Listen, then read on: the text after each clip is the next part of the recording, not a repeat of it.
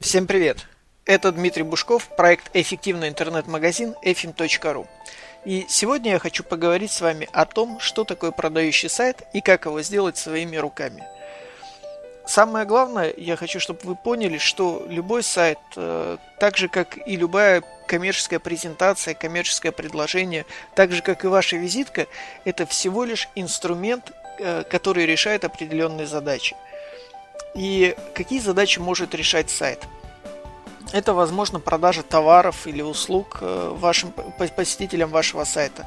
Возможно, это привлечение новых клиентов, э, сбор контактов, сбор электронной почты, телефонов, как э, с помощью формы, например, заказать обратный звонок, так и с помощью сделать предварительный заказ это интервьюирование э, ваших э, потенциальных клиентов или реальных клиентов. Это э, создание очень крутых предложений для привлечения партнеров, для того, чтобы совершить региональную экспансию и очень быстро войти в какие-то регионы. Возможно, с помощью сайта вы хотите просто собрать отзывы о ваших товарах, услугах от ваших, потенци... от ваших реальных клиентов от тех, кто пользуется уже вашими товарами, услугами и э, для того, чтобы создать такое хранилище, копилку всех отзывов и использовать это потом в своих маркетинговых э, акциях, мероприятиях и так далее. Задач, как вы понимаете, очень много.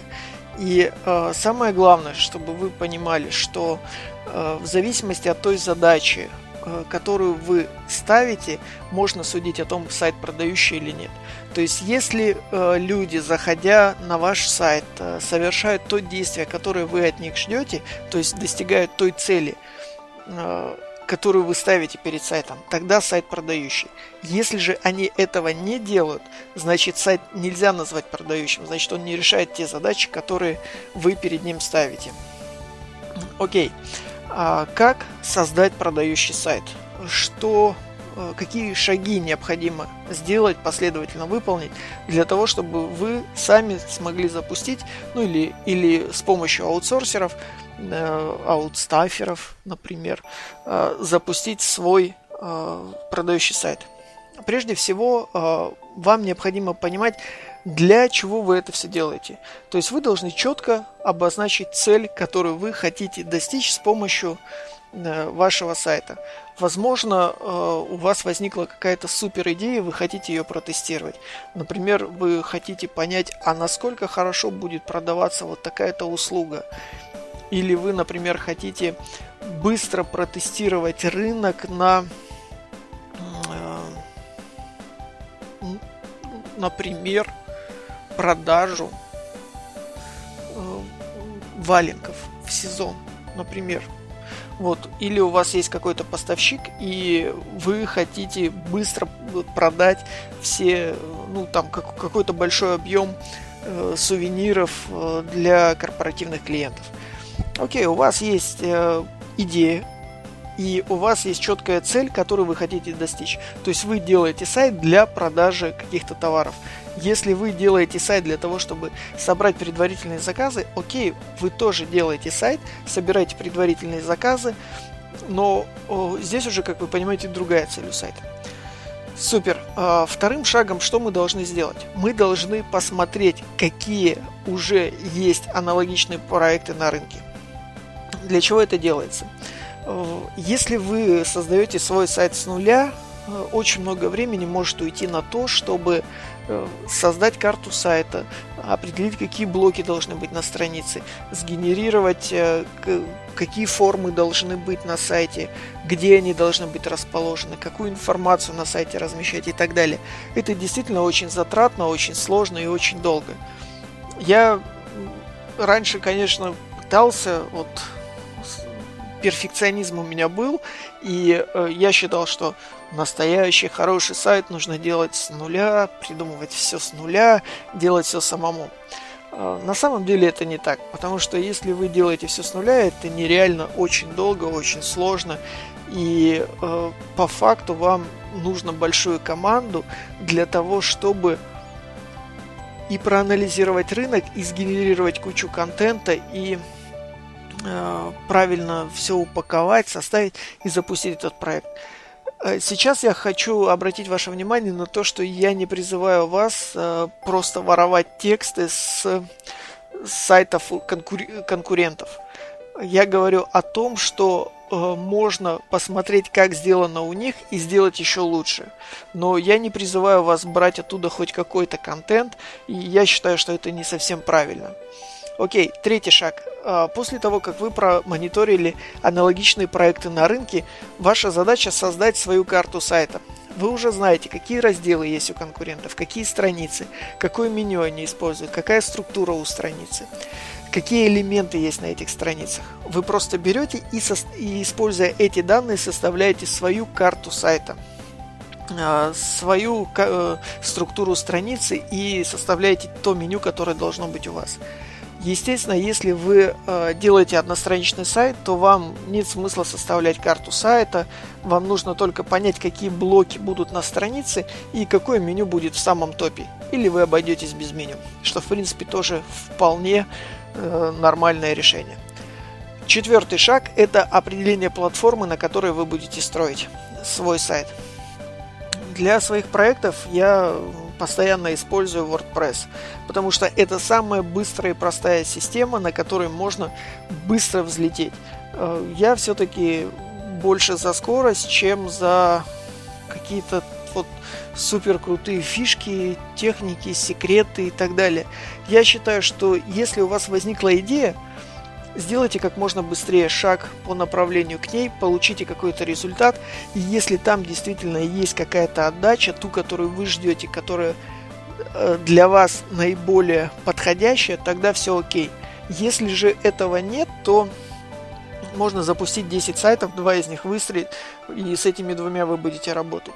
Но если вы будете делать каждый сайт как, как, как первый, каждый сайт с нуля, очень долго структурировать, оптимизировать, думать, нет, сайт еще не готов, сюда нужно еще что-то добавить. Ну, это просто будет говорить о том, что вы будете э, выходить не то, что с опозданием на рынок, а в каких-то моментах вы можете просто и не выйти на рынок, потому что время уйдет. Поэтому скорость, она очень важна, и э, именно для этого я использую WordPress. Там все делается очень-очень быстро, и я даже разработал технологию быстрого старта. Возможно, в будущем я вам ее расскажу э, в каких-то последующих кастах вот, которая позволяет очень быстро запускать сайты на WordPress буквально за 4-5 часов э, делать полноценный интернет-магазин с нуля. От идеи до сайта за 4 часа. Окей, итак, пятый, э, четвертый шаг это у нас выбрать платформу, те плагины, темы и сервисы, которые мы будем ставить на наш сайт. Если у вас есть уже пакет для быстрого старта, то все окей, вы можете очень быстро взлететь. Если у вас его нет, я рекомендую вам сделать какое-то подобие его, то есть собрать те плагины, темы и сервисы, которые, которые наиболее подходят вам для вашей бизнес-модели и уже с этим пакетом быстро запускать свои сайты. Шаг номер пять – это настройка шаблона, скелета э, сайта, страницы и запуск всех плагинов, э, сервисов и так далее. Э, в этом случае мы используем э, контент, который называется в классике Lorem Ipsum Dolores et Amid, по-моему, так, если мне память не изменяет. То есть вы просто берете э, какой-то типовой контент и закид... создаете скелет сайта и закидываете на, на каждую страницу данный контент. Вы, естественно, настраиваете шаблон, чтобы он принял э, адекватный вид, э, чтобы было уже понятно, что это не просто что-то непонятное, вообще ужасно выглядящее, а это действительно сайт, это интернет-магазин, и тут понятно, где какие разделы и куда что нужно кликать. И, естественно, вы настраиваете все плагины, э, ну, не все, а те, которые вам пригодятся для того, чтобы ваш сайт уже начал работать. Э, не все, потому что в некоторых случаях я советую отдельные плагины по безопасности, по настройке безопасности WordPress настраивать уже непосредственно на хостинге. А, если вы делаете сразу на хостинге, то вы можете настраивать, запускать все плагины. Если же вы делаете так, как я, сначала на э, своем рабочем компе, локально э, создаете сайт, и потом его просто переносите на хостинг, тогда э, не настраивайте до переезда на хостинга плагины по безопасности. Шаг номер шесть – это поиск и создание контента плюс наполнение сайта. Как вы видите, мы переходим к наполнению сайта только на шестом шаге. То есть мы не начинаем с того, что мы пишем кучу э, текстов, кучу э, картинок ищем, какое-то видео необходимое для сайта. Нет, мы делаем это только после того, как мы создали шаблон, как мы понимаем, где какая информация у нас должна быть. Э, Возможно, если вы делаете одностраничный сайт, сделать все наоборот. То есть вы сначала ищете контент, смотрите, какой контент есть, дальше вы его структурируете, и так как на одностраничниках все достаточно просто, быстро и легко, то э, там можно именно начинать с создания контента. Если же вы делаете сайт э, с нуля, то есть полноценный интернет-магазин с несколькими страницами, разделами, то я рекомендую, чтобы э, у вас э, изначально сначала была структура, скелет сайта, и только потом вы бы заполняли его. И на седьмом шаге мы занимаемся тестированием и запуском нашего э, интернет-магазина. А, то есть э, фактически вы э, сначала создаете сайт, и после этого вы уже ищете контент, вставляете его, переносите на хостинг, запускаете и начинаете уже привлекать трафик. Это достаточно быстро, просто и легко. Значит, как все-таки сделать сайт продающим? Что там должно быть? Э, почему вот один сайт продающий, а другой сайт не продающий? И э, здесь э, я могу, могу очень долго говорить о том, что э, вам необходимы вот эти элементы, либо вот эти элементы. Самое главное, чтобы вы поняли суть, вы поняли концепцию. Любой элемент, который э, позволяет вашему посетителю принять решение и сделать то действие, которое вы от него ждете, является нужным и правильным элементом. Любой элемент, который отвлекает внимание, который не способствует принятию решения, их лучше избегать. Э, соответственно, если для человека при принятии решения важны отзывы, отзывы вы указываете.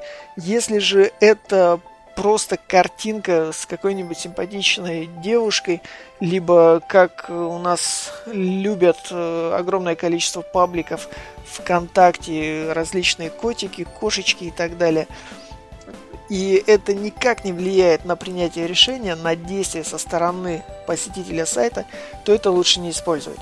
Естественно, если вы делаете какой-то лендинг, или вы наоборот хотите привлечь как-то внимание, то вам нужны какие-то яркие картинки. Но в этом случае помните, что ваша задача первоначально это привлечь внимание. Именно поэтому в социальных сетях используются очень клевые, яркие, красочные картинки для привлечения внимания. Используются какие-то продающие заголовки, э, какие-то супер клевые элементы, яркие, может быть, графика какая-то дополнительная. Но э, если мы говорим все-таки про страницу, если мы говорим про сайт, то Чаще всего там этого нет, потому что это уже не влияет. Человек уже пришел, и э, теперь наша задача это убедить его, что вот этот э, товар или э, именно э, вот эта услуга, она необходима ему.